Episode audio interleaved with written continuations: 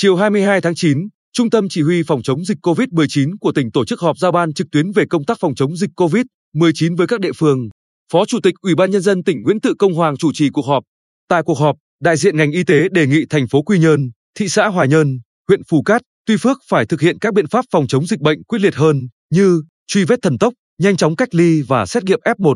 F2, ra soát, cách ly vùng dịch để nhanh chóng xét nghiệm diện rộng, kịp thời phát hiện ca bệnh tại cộng đồng, thực hiện triệt đề việc phong tỏa, giãn cách xã hội theo chỉ đạo của tỉnh. Thời gian đến ngành y tế, Ủy ban nhân dân các huyện, thị xã, thành phố tiếp tục phối hợp tăng cường năng lực xét nghiệm kháng nguyên SARS-CoV-2, mở rộng việc xét nghiệm tầm soát bằng test nhanh tự nguyện có trả phí, nghiên cứu thí điểm mô hình người dân tự lấy mẫu test nhanh kháng nguyên virus SARS-CoV-2. Bên cạnh đó, các địa phương đã báo cáo về các ca F0 vừa ghi nhận trên địa bàn, quá trình truy vết, khoanh vùng, tầm soát các trường hợp liên quan, kế hoạch tiêm vaccine, tình hình tầm soát diện rộng, thời gian cho học sinh đi học lại. Tại cuộc họp, Phó Chủ tịch Ủy ban nhân dân Nguyễn Tự Công Hoàng yêu cầu trong quá trình thực hiện một số hướng dẫn phòng chống dịch của các sở, ngành, nhiều doanh nghiệp, người dân, các hộ sản xuất kinh doanh ở các địa phương đã gặp khó. Do vậy, các địa phương và sở, ngành phải bàn bạc, tiếp thu ý kiến lẫn nhau để đồng hành trong công cuộc phòng chống COVID-19.